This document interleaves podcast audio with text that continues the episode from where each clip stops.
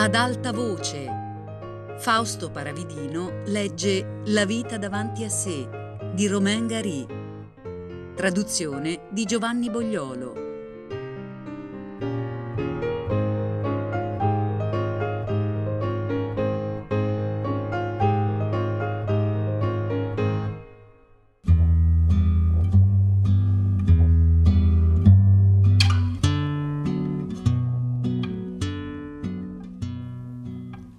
Non bisogna mica credere che i prossineti non abbiano dei problemi come tutti gli altri.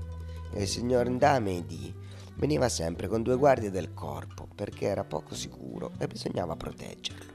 A queste guardie del corpo gli avresti fatto fare la comunione senza confessarli, tanto erano dei brutti ceffi che facevano paura.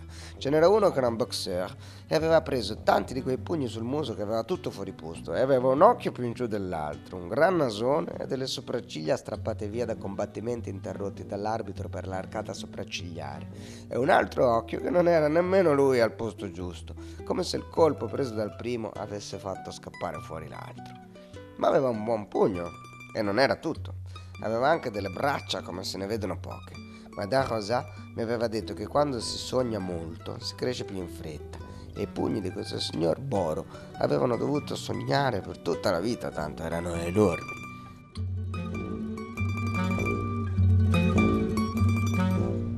L'altra guardia del corpo aveva una faccia ancora intatta, ma era anche peggio. A me non piace la gente che ha la faccia che cambia in continuazione, sfugge da tutte le parti e non ha mai lo stesso muso due volte di seguito. Uno di quelli che chiamano moneta falsa.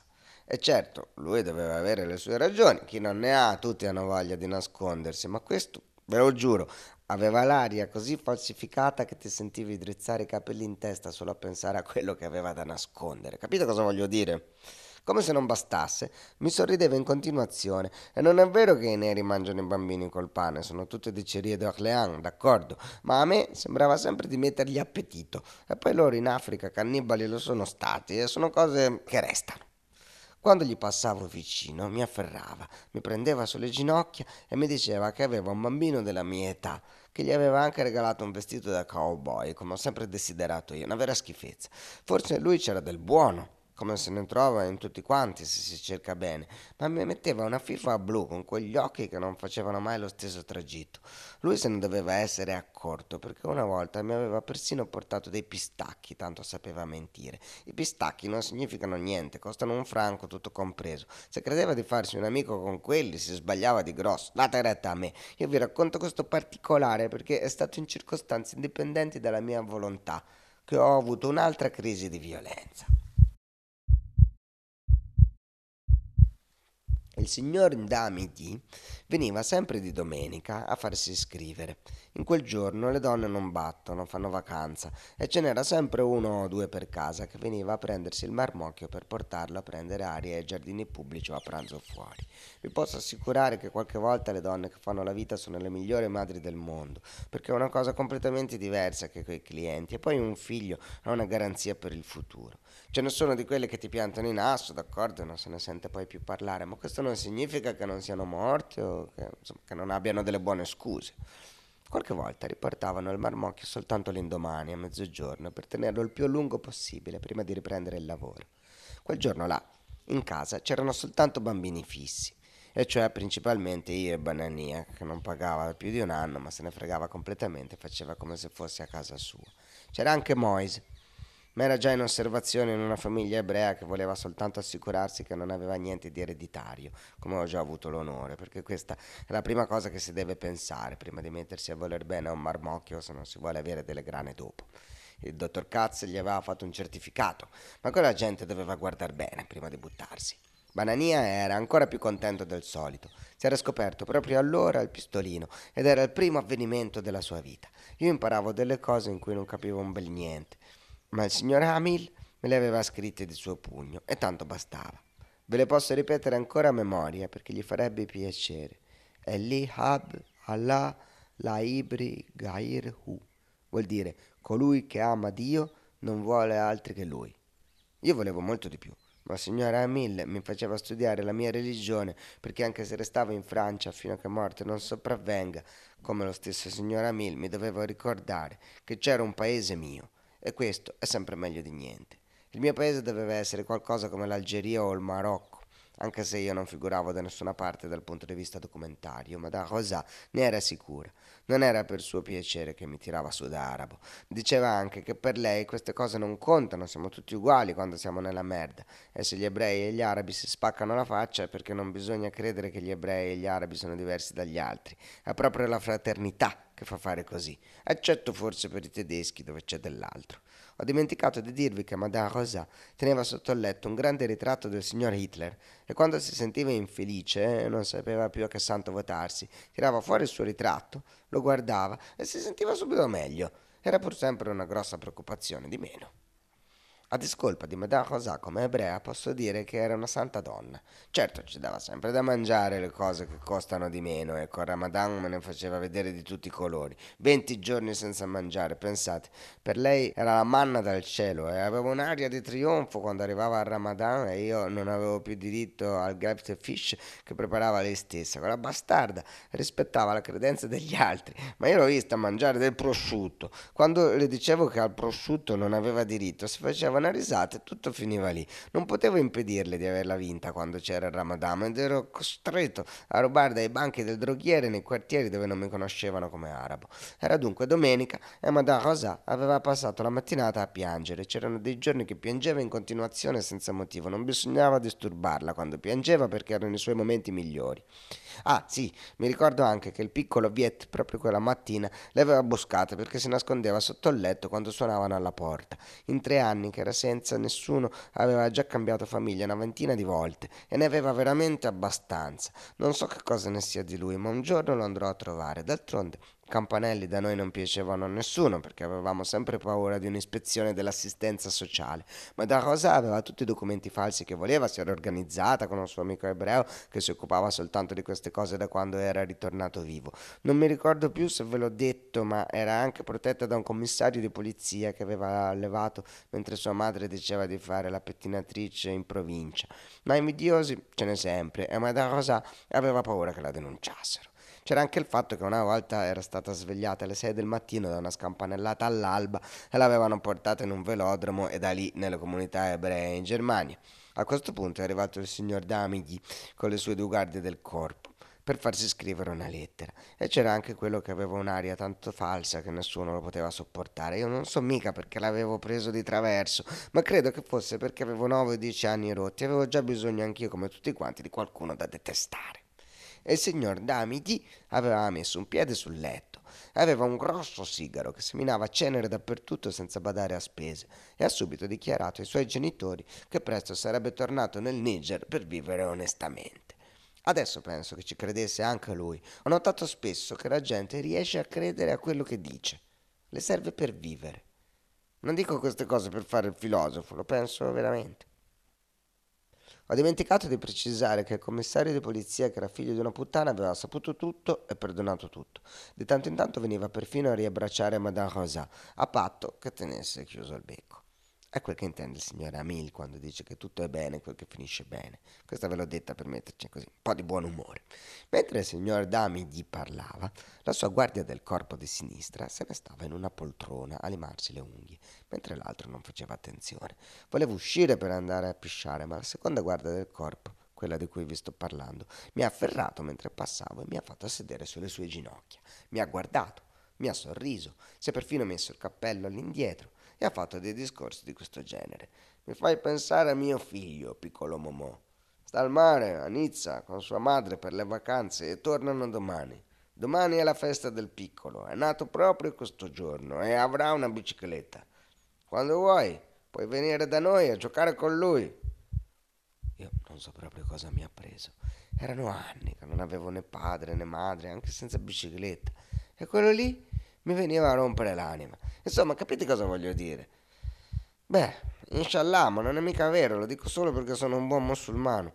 Mi sono sentito rimescolare e mi ha preso una crisi di violenza, una cosa terribile. Mi veniva da dentro ed è questa la cosa peggiore. Quando viene da fuori a calci in culo uno può tagliare la corda, ma da dentro non si può. Quando mi prende voglio uscire fuori e non tornare mai più da nessuna parte. È come se ci fosse un altro dentro di me. Mi metto a urlare, mi butto per terra, sbatto la testa contro i muri per farlo uscire fuori, ma non è possibile, quell'altro non ha gambe. Dentro gambe non ne abbiamo. Mi fa bene parlarne, to. È come se mi uscisse un po'. Capite cosa voglio dire? Beh, quando mi sono sfiancato, sono andati via tutti, Madame Rosa mi ha portato subito dal dottor Katz. Aveva avuto una FIFA blu e gli aveva detto che avevo tutti i segni ereditari e che ero capace di prendere un coltello e ammazzarla nel sonno. Io non so mica perché Madame Rosa avesse sempre paura che l'ammazzassero nel sonno, come se questo le potesse impedire di dormire. Il dottor Katz si è arrabbiato e le ha urlato che ero dolce come un agnello e che si doveva vergognare di parlare così. Le ha prescritto dei tranquillanti che aveva nel cassetto e siamo tornati a casa dandoci la mano. Io sentivo che era un po' scocciata di avermi accusato per niente, ma bisogna capirla perché la vita era l'unica cosa che le restava. La gente tiene più alla vita che a tutto il resto. È anche buffo se si pensa a tutte le belle cose che ci sono al mondo.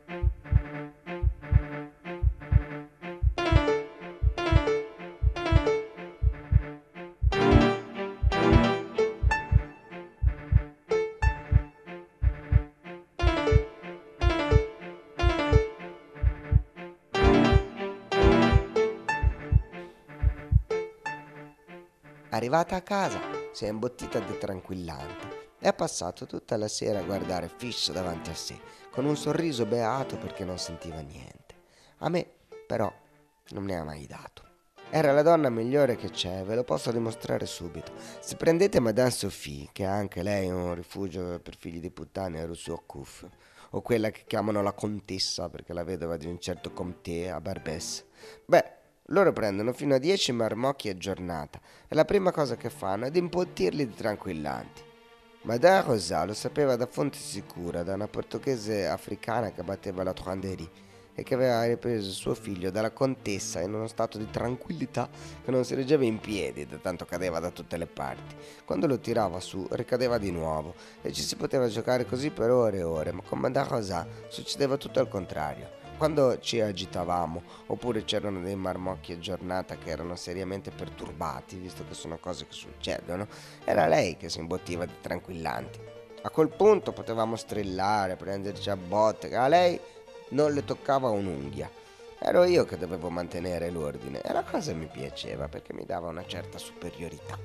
Madame Rosa se ne stava seduta sulla sua poltrona, con un manicotto di lana sulla pancia con dentro la borsa dell'acqua calda la testa un pochino piegata da una parte e ci guardava con un sorriso buono. Certe volte ci faceva perfino ciao ciao con la manina, come se fossimo il treno che passa. In quei momenti non se ne poteva cavare niente ed ero io che comandavo per impedire che dessero fuoco alle tende, che sono la prima cosa a cui si dà fuoco quando si è giovani.